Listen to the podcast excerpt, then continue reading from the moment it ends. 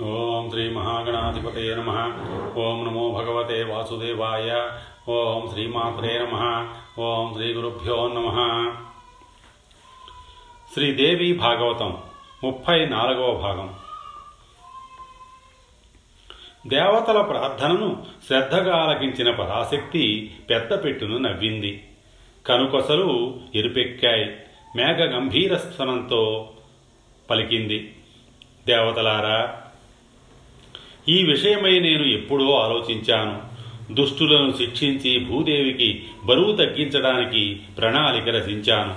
మీరందరూ మీ మీ అంశలతో భూలోకంలో జన్మించాలి. భూభారాన్ని తొలగించాలి. అవసరమైన శక్తిని నేను అనుగ్రహిస్తాను.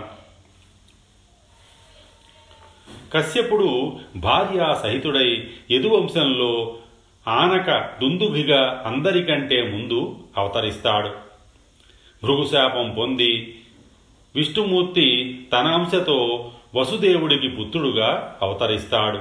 నేను గోకులంలో యశోదకు కూతురుగా జన్మిస్తాను. కారాగారంలో ఉన్న విష్ణుమూర్తిని గోకులానికి చేరుస్తాను. దేవతా కార్యం సంపూర్ణంగా నిర్వహిస్తాను.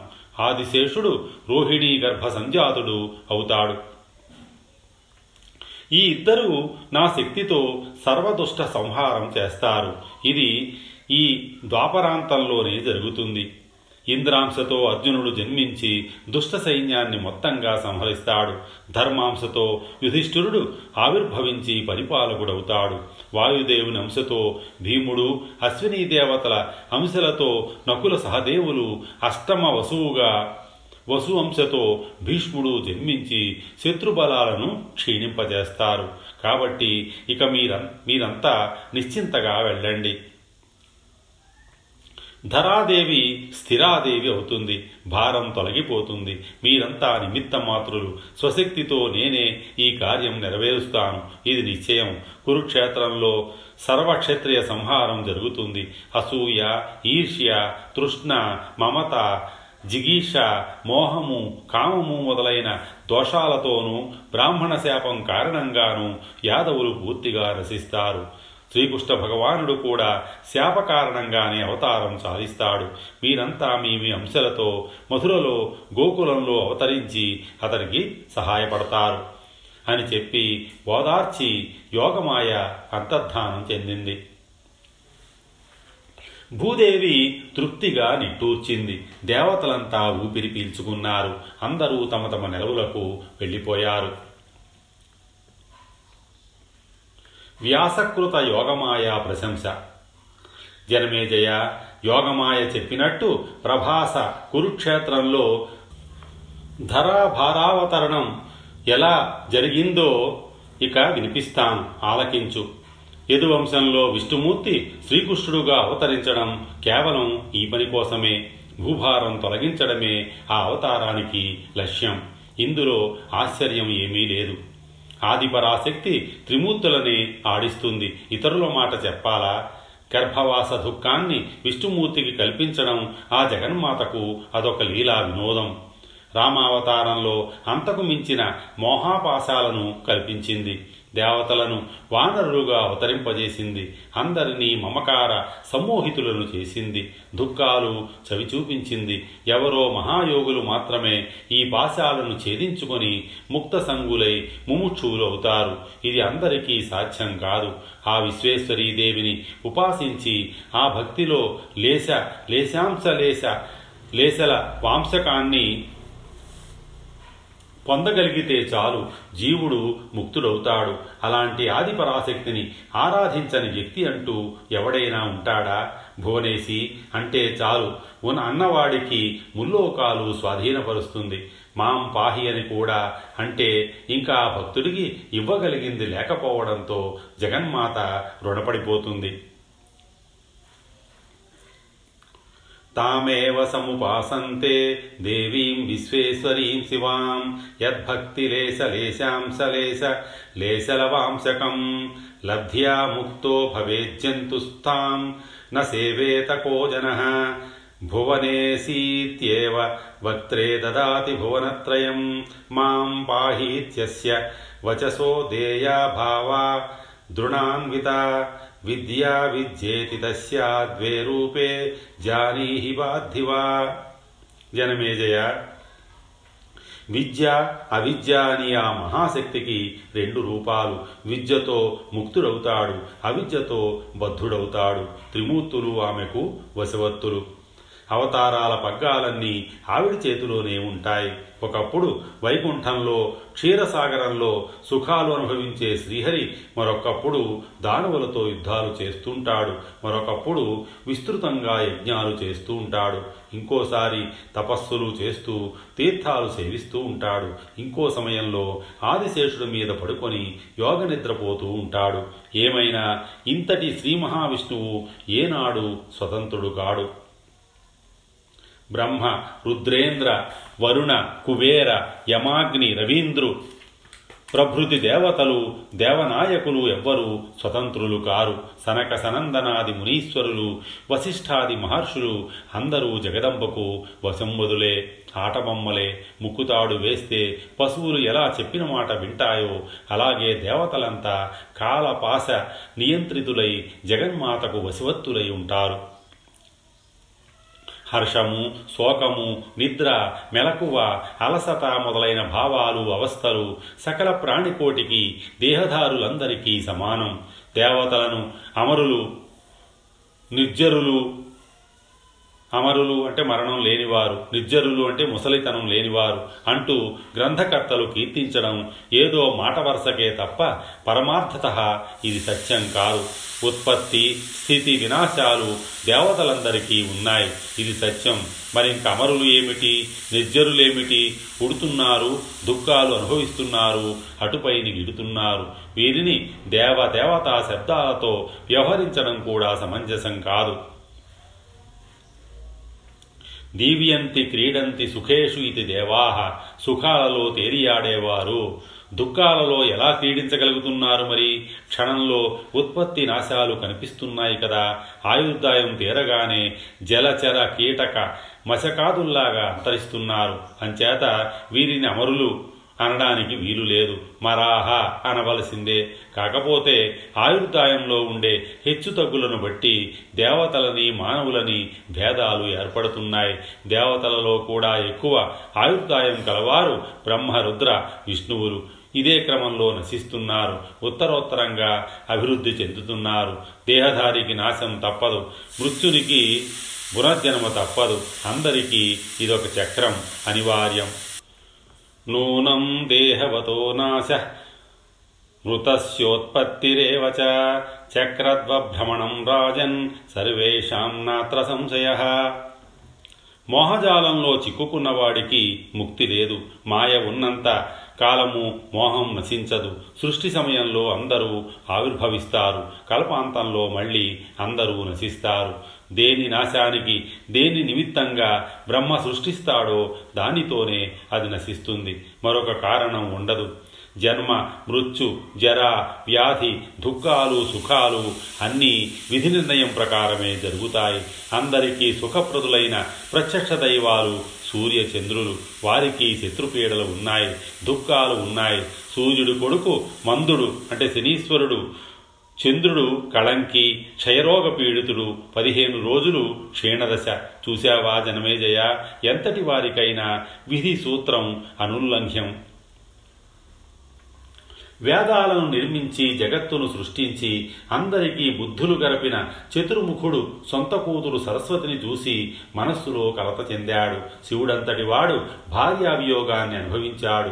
సతీదేవి అగ్నికి ఆహుతి అయినప్పుడు ఎంతగా దుఃఖించాడో అందరికీ ఆర్తిహరుడైన హరుడికే ఆర్తి తప్పలేదు. భార్యా వియోగంలో తట్టుకోలేక శివుడు కాళిందిలో యమునలో మునిగితే ఆ వేడికది నల్లబడిపోయింది. ఆ తాపంలో మతి చలించి తిరుగుతూ దిగంబరుడై శివుడు భృగు మహర్షి ఆశ్రమంలోకి ప్రవేశించాడు. అప్పుడు ఆ మహర్షి శపించాడు కూడా సిగ్గులేనివాడా నీ లింగం ఊడిపడిపోవుగాక అన్నాడు. ఇవి శివుడి కష్టాలు. దేవేంద్రుడు వృషభావతారం ధరించి భూలోకంలో వాహనమయ్యాడు. వివేకవంతుడు సర్వజ్ఞుడు అని పేరు వడసిన విష్ణుమూర్తి బంగారు లేడిని చూసి మోసపోయాడు. రాక్షసుడని తెలుసుకోలేకపోయాడు. భార్య విరహంలో కామ మోహితుడై మామూలు మనిషి కన్నా దారుణంగా ఓలు ఓలున విలపించాడు. మూఢుడై చెట్టును పుట్టను జానకి జాడ చెప్పమని బ్రతిమాలాడు. లక్ష్మణ విరహం తట్టుకోలేను మరణిస్తానన్నాడు. నేను మరణిస్తే నువ్వు మరణిస్తావు. మన ఇద్దరి వార్త తెలిసి మన తల్లులు సోదరులు మరణిస్తారు. కైకేయి కోరిక తీరుతుంది అంటూ రోధించాడు. జానకి జానకి కనిపించవా కనిపించవా అంటూ అడవులలో పరుగులు పెట్టాడు. సర్వలోక శరణ్యుడైన రాముడు చివరికి వానరులను శరణుదొచ్చాడు సరే కడపటికి రావణాది రాక్షసులను సంహరించి సీతను తిరిగి పొందగలిగాడనుకో అది వేరే సంగతి. యోగమాయ బలం ఎంతటితో గ్రహించు. ఈ ప్రపంచాన్ని భ్రమింపజేసి పరిభ్రమ పరిభ్రమింపచేస్తున్నది ఆ యోగమాయ. విష్ణువు తదధీనుడై కృష్ణుడుగా అవతరించిన కథ బిందువుగా అని చెబుతాను. యమునా తీరంలో అందమైన మధువనం ఉండేది. మధుపుత్రుడు లవణాసురుడు దానికి అధిపతి. వాడు వరదాన గర్వితుడై శిష్టులను పలు విధాల హింసిస్తుంటే లక్ష్మణ సోదరుడు శత్రుఘ్నుడు తీవ్ర యుద్ధం చేసి సంహరించాడు. అక్కడే మధురా నగరాన్ని నిర్మించి తన పుత్రులు పుష్క తాక్షులనిద్దరిని పరిపాలకులుగా నియమించాడు. కాలక్రమాన శత్రుఘ్నుడు స్వర్గస్థుడయ్యాడు. అటుపైని సూర్యవంశం నశించింది. యయాతి తనయులైన యాదవులు ఆ మధురను రాజధానిగా చేసుకున్నారు. సూరసేనుడు మొదటి అధిపతి అయ్యాడు. అతడికి వరుణదేవుడి శాపం కారణంగా కశ్యపుడు వసుదేవుడై జన్మించాడు. దశ దిశలా ఖ్యాతి గడించాడు. అదే కారణంగా అదితి దేవకుడికి దేవకీదేవిగా జన్మించింది. ఉగ్రసేనుడికి కంసుడు జన్మించాడు. దేవకుడు దేవకీదేవిని వసుదేవుడికిచ్చి వివాహం చేశాడు. ఆ సందర్భంలో ఆకాశవాణి ఇలా పలికింది. కంస దేవకీదేవికి అష్టమ గర్భంలో జన్మించిన కుమారుడు నిన్ను సంహరిస్తాడు. తెలుసుకో ఇది విని కంసుడు ఆశ్చర్యపోయాడు. దేవవాక్యం కదా అసత్యం కాదనుకున్నాడు. దేవకీదేవిని సంహరి సంహరించేస్తే ఇక తనకు ఈ మృత్యుభయం ఉండదు అనుకున్నాడు. పరమపూజ్యురాలైన మేనత్తను ఎలా చంపడమా అని రవ్వంత సంకోచించాడు. ఇయం పితృశ్వసా పూజ్య కథం హన్మీ చ చింతయత్. బాగా ఆలోచించాడు. సొంత ప్రాణాలను కాపాడుకోవడానికి ఎంతటి పాపమైనా చెయ్యవచ్చు అని ఒక నిశ్చయానికి వచ్చాడు. కొత్త పెళ్ళి కూతురు దేవకీదేవి జుట్టు పట్టుకొని కత్తి దూశాడు. వసుదేవుడి అనుచరులు పెళ్ళికి వచ్చిన బంధువులు అడ్డుపడ్డారు. కత్తులు దూశారు. కంసుడితో యుద్ధం చేశారు. వృద్ధ యాదవులు కల్పించుకొని యుద్ధం విరమింపజేశారు. కంస ఏమిటి ఈ మూర్ఖత్వం? మేనత్త పరమ పూజ్యురాలు పైగా పెళ్ళి కూతురు ప్రాణాలు తీస్తావా? ఎంత శుభం ఎంత మంగళం? స్త్రీహత్యాదోషం మహాపాతకం. ఆకాశంలో ఎవరో ఏదో పలికితే నమ్మేయడమేనా?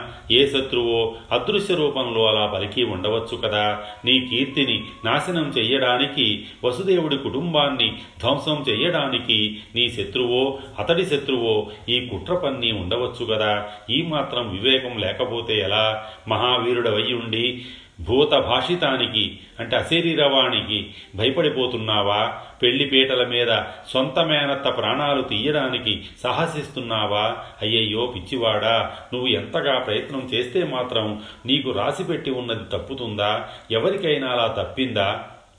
ఈ ప్రబోధంతో కంసుడు శాంతించాడు. అప్పుడు నీతిజ్ఞుడైన వసుదేవుడు ఉభయపక్షాల బాగా ఆలోచించి ఒక ప్రతిపాదన చేశాడు. కంస నేను సత్యాన్ని నమ్ముకున్నవాడిని ఈ ముల్లోకాలకు సత్యమే ఆధారమని విశ్వసించిన వాడిని నీకు మాట ఇస్తున్నాను. నన్ను నమ్ము. దేవకీపుత్రులను పుట్టినవాడిని పుట్టినట్టు నీకు అర్పిస్తాను. నీ ఇష్టం వచ్చినట్టు చేసుకుందువు గాని నేను మాట తప్పితే నా పూర్వీకులందరూ కుంభీపాక నరకానికి పోతారు. ఈ ప్రతిపాదనకు సభ్యులందరూ హర్షించారు. వసుదేవుడు మాటకు కట్టుబడే మనిషి కనుక విశ్వసించవచ్చునన్నారు. కంసుడు సరే అని దేవకీదేవి జుట్టు వదిలిపెట్టాడు. పెళ్ళి భజంత్రీలు మృగాయ్ దేవకి వసుదేవులు స్వజనంతో తమ మందిరానికి వెళ్ళారు. అటుపైని కొంతకాలానికి దేవకీదేవి గర్భం ధరించింది. పది నెలలు మోసి మగబిడ్డను ప్రసవించింది. వసుదేవుడు తన శపథాన్ని అలనాటి సంఘటనను గుర్తు చేశాడు. బిడ్డను కంసుడికి అప్పగిస్తానన్నాడు. కర్మ పరిపాకం మన బోంట్లకు దుర్జయం. అందరూ కాలపాశాను వత్తులే శుభ అశుభ కర్మఫలాలు అనుభవించక తప్పదు. ప్రతి జీవుడికి ప్రారంధం ఒకటి ఉంటుంది. అది విధి నిర్మితం అనుల్లంఘ్యం. దేవి ఇంతకన్నా నేను చెప్పగలిగింది లేదు అన్నాడు. వసుదేవుడు అంతరంగంలో పడుతున్న ఆవేదన అర్థమయ్యింది. దేవకీదేవి అంది కదా స్వామి ఎవరు చేసిన కర్మ వారు అనుభవించక తప్పదంటున్నారు. నిజమే కానీ తీర్థయాత్రలు చేయడం వల్ల తపస్సులు చేయడం వల్ల దాన ధర్మాలు చేయడం వల్ల దుష్కర్మల ఫలితాలను తప్పించుకోవచ్చునేమో ధర్మశాస్త్రాలలో ప్రాయశ్చిత్త విధులు ఇందుకే కదా చెప్పారు. బ్రహ్మహత్య సువర్ణాపహరణం సురాపానం గురుపత్ని గమనం వంటి పంచమహాపాతకాలకు ప్రాయశ్చిత్తంగా పన్నెండు పన్నెండేళ్ళ వ్రతాన్ని మనుప్రభృతులు ధర్మశాస్త్రకర్తలు ఉపదేశించారు కదా. వాటిని ఆచరించిన వారికి పాపాలు తొలగిపోవా మరి? తొలగిపోయినట్టయితే తత్వదర్శులైన మహర్షులు వాటిని ఎందుకు చెప్పినట్లు? యాజ్ఞవల్క్యుడు మొదలైన ధర్మశాస్త్రకర్తల మాటలు నిరర్ధకాలేనా? అదీగాక ప్రాణేశ్వర జరగవలసింది జరిగి తీరుతుంది అనే మాటను అంగీకరిస్తే ఇక సకల శాస్త్రాలు సకల ప్రయత్నాలు వ్యర్థమే కదా. తగ్గవలసుంటే రోగం తగ్గుతుందన్నప్పుడు ఆయుర్వేదం ఎందుకు? రావాలనుంటే స్వర్గం వస్తుందన్నప్పుడు అగ్నిష్టోమాది యజ్ఞాలు ఎందుకు? ప్రాణికోటి ప్రవృత్తి శీలమే నిరర్ధకమవుతుంది కదా. ప్రమాణాలన్నీ వ్యర్థమైపోతే ధర్మానికి మూలఛేదం జరిగిపోదు. మరొక మాట.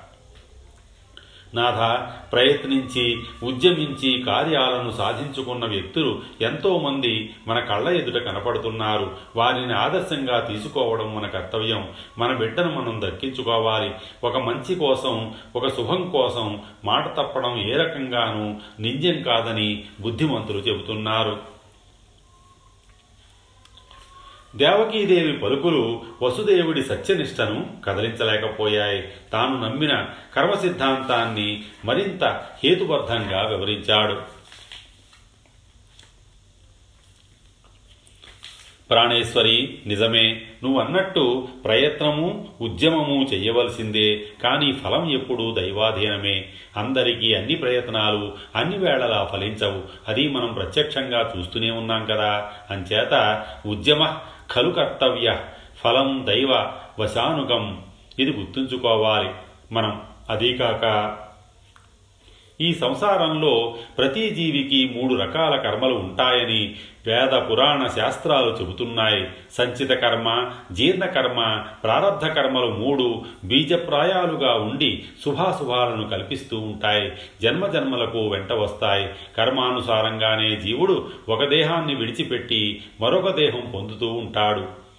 దివ్యదేహంతో స్వర్గసుఖాలు స్వర్గ సుఖాలు అనుభవించడం కానీ యాతనాదే దేహంతో నరకయాతనలు పడడం కానీ అంతా కర్మఫలంగానే జరుగుతూ ఉంటుంది. వర్తమాన కర్మలు ప్రాయశ్చిత్తంతో నశిస్తాయి. సంచిత కర్మలు అంతే. ప్రారంధ కర్మలను మాత్రం యథాతథంగా అనుభవించక తప్పదు. అదొక్కటే వాటిని తొలగించుకునే మార్గం. ప్రాయశ్చిత్తేన నశ్యంతి వర్తమానాని భామిని సంచితాని తథైవాసు యదార్థం విహితేన చ ప్రారబ్ధకర్మాణం భోగాత్ సంక్షయో నాన్యథా భవేత్ అందుచేత ఓ ప్రియభామిని మన కుమారుణ్ణి కంసుడికి అప్పగించక తప్పదు. మాట తప్పి లోకనిందకు గురి కావడం ఎవరికీ అభిలషణీయం కాదు. ఈ సంసారం అనిత్యం అశాశ్వతం జనన మరణాలు దైవాధీనాలు. అందుకని దేనికి శోకింపవలసిన పని లేదు. ఆడి తప్పినవాడి జీవితం వ్యర్థం. ఇహలోకమే లేనివాడికి పరలోకం ఏమిటి? కనుక దేవి బిడ్డను ఇలాతే కంసుడికి అప్పగించి వస్తాను. సత్యాన్ని సేవించిన వారికి భవిష్యత్తు శుభప్రదంగా ఉంటుంది. సుఖం కానీ దుఃఖం కానీ సత్యమే సంసేవ్యం సుకృతమే కర్తవ్యం. సత్య సంరక్షణ దేవి శుభమేవ భవిష్యతి. వసుదేవుడి సత్యనిష్టను కాదనలేకపోయింది దేవకీదేవి. అలాగని కన్నబిడ్డను అప్పగించను లేకపోయింది. తనలో తానే దారుణంగా విలపించింది. కట్టకడపటికి మనస్సు రాయి చేసుకుని వణికిపోతున్న చేతులతో బిడ్డను భర్తకు అందించి బావురుమంది. వసుదేవుడిలో చలనం లేదు. ధర్మనిష్ట సత్యనిష్టలో మూర్తి భవించిన వ్యక్తిత్వం పసిగుడ్డును పొత్తిలిలో పెట్టుకొని కంసుడి ఇంటికి బయలుదేరాడు. చూపరులు అభినందించారు. ప్రజలారా చూడండి వసుదేవుడు ఎంతటి సత్యసంధుడో పసికందుని మృత్యువుకి అప్పగిస్తున్నాడు. ఆహా ఏమి ధర్మనిష్ట? ఇతడి జీవితం ధన్యం ప్రశంసించారు. వసుదేవుడు నిబ్బరంగా నడిచి వెళ్ళి నెత్తురుగుడ్డును కంసుడికి సమర్పించాడు. అతడి ధీరత్వానికి కంసుడే ఆశ్చర్యపోయాడు. బాలుణ్ణి తీసుకున్నాడు. చిరునవ్వులు చిందించాడు. వసుదేవ నీ ధీరత్వాన్ని అభినందిస్తున్నాను. నీ సత్యనిష్టను ప్రశంసిస్తున్నాను. నిజంగా నువ్వు మాన్యుడివి అసామాన్యుడివి. కానీ ఈ బిడ్డడు నా మృత్యువు కాదు. నువ్వు హాయిగా తీసుకుపోవచ్చు. ఎనిమిదవ కానుపున పుట్టినవాడే నా పాలిటి యమధర్మరాజును కూడా అశరీరవాణి చెప్పింది. కాబట్టి అష్టమగర్భ సంజాతుణ్ణి మాత్రం నాకు తెచ్చి అప్పగించు అని చెప్పి పంపించేశాడు. వసుదేవుడు పసికందుని తీసుకుని ఇంటికి బయలుదేరి వచ్చేశాడు. కంసుడి నిర్ణయాన్ని అతని మంత్రులందరూ హర్షించారు. శిశు హత్య మహాపాతకానికి వృధాగా ఉడికట్టకపోవడాన్ని అభినందించారు. కొలువు చాలించి ఎవరి గృహాలకు వారు వెళ్ళిపోయారు. కాసేపటికి నారద మహర్షి వచ్చాడు. అభ్యుత్థాన అర్ఘ్యపాద్యాది సత్కారాలు యథావిధిగా నిర్వహించాడు ఉగ్రసేన సుతుడు. కుశల ప్రశ్నలు అయ్యాయి. రాకకు కారణం ఏమిటో తెలుసుకోవచ్చునా మహర్షి? అన్నాడు వినయంగా కంసుడు. కంస ఆ మధ్య నేను ఒక రోజున మేరు పర్వతానికి వెళ్ళాను. అప్పుడు అక్కడ బ్రహ్మాది దేవతలు సమావేశమై తీవ్రంగా సమాలోచనలు జరుపుతున్నారు. మంత్రాంగం నిర్వహించారు. నిన్ను సంహరించడానికి విష్ణుమూర్తి దేవకీ వసుదేవులకు పుత్రుడుగా జన్మిస్తాడట. నువ్వేమో ఇప్పుడు చేతికి చిక్కిన శత్రువును సంహరించకుండా పంపించేశావు. ఎంత తలువు తెలివి తక్కువ వాడవయ్యా? రాజనీతి తెలిసినవాడు ఎవడైనా ఇలా చేస్తాడా? నారద అశరీరవాణి మాట ప్రకారం అష్టమ గర్భం నా శత్రువు. వాడిని చంపుతాను. వృధాగా ఈ శిశువులందరినీ సంహరించి పాపం మూడగ మూటగట్టుకోవడం ఎందుకు? కంస ఇందుకే నిన్ను వెర్రివాడవంటున్నాను దేవతల మాయాజాలం నీకు తెలీదు. అల్పుడైన శత్రువును ఉపేక్షించకూడదు. అనేది అతి సామాన్యమైన రాజనీతి. ఇది నీకు తెలియదు అష్టమగర్భం అష్టమగర్భం అంటున్నావు. ఏది అష్టమగర్భమో నువ్వు ఎలా లెక్క కడతావు ఏది కలపాలో ఏది తీసివేయాలో తెలుసా? నీ అంతటి మూర్ఖుణ్ణి నేనెక్కడా చూడలేదు. అయినా నాకెందుకులే అని నారదుడు వెళ్ళిపోయాడు. వెంటనే కంసుడు వసుదేవుడి ఇంటికి మనుషుల్ని పంపాడు. పసిబిడ్డను తెప్పించాడు. రాతి బండకు విసిరికొట్టాడు మందబుద్ధి సుఖంగా నిద్రపోయాడు. సౌనకాది మహాముల్లారా శ్రీకృష్ణ జన్మ వృత్తాంతం శ్రద్ధగా అలగిస్తున్నారు కదా అని సూతుడు మధ్యలో ఒకసారి హెచ్చరిక చేశాడు. అనంతరం కథ కొనసాగించాడు. జనమేజయుడికి నారదుడి వ్యవహారం దారుణం అనిపించింది. వ్యాస మహర్షిని అడిగాడు మహర్షి ఆ పసిగుడ్డు ఏమి పాపం చేశాడని? కంసుడు ఎందుకు చెప్పినట్టు? నారదుడు మహర్షి కదా మహాజ్ఞాని కదా ధర్మతత్పరుడంటారే. అందరూ బ్రహ్మవేత్త అయ్యుండి ఇంతటి మహాపాపం చేయిస్తాడా? కర్త కారయిత ఇద్దరూ పాపపుణ్యాలకు సమభాగులే కదా. ఇంతటి నీచానికి ఎలా ప్రేరేపించాడు? ఏ కర్మ విపాకం వల్ల ఆ పసిబాలుడు అలాంటి దుర్మరణానికి గురి అయ్యాడు? ఇవన్నీ సందేహాలే. పితామహ నువ్వే తీర్చాలి. జనమేజయ నారదుడు కలహప్రియుడు. ఆయనకి అన్నీ సరదాలే. కౌతుక ప్రేక్షకుడు. దేవకార్యం చక్కబెట్టడానికి వచ్చి అలా చేయించాడు. అతడి మిథ్యాశీలం కాదు అసత్య భాషణుడు కాడు. దేవకార్యం నిర్మించడమే అతడికి ఎల్లవేళలా కర్తవ్యం. ఆ విషయంలో అంతఃశుచి బాహిశుచి ఉన్నవాడే.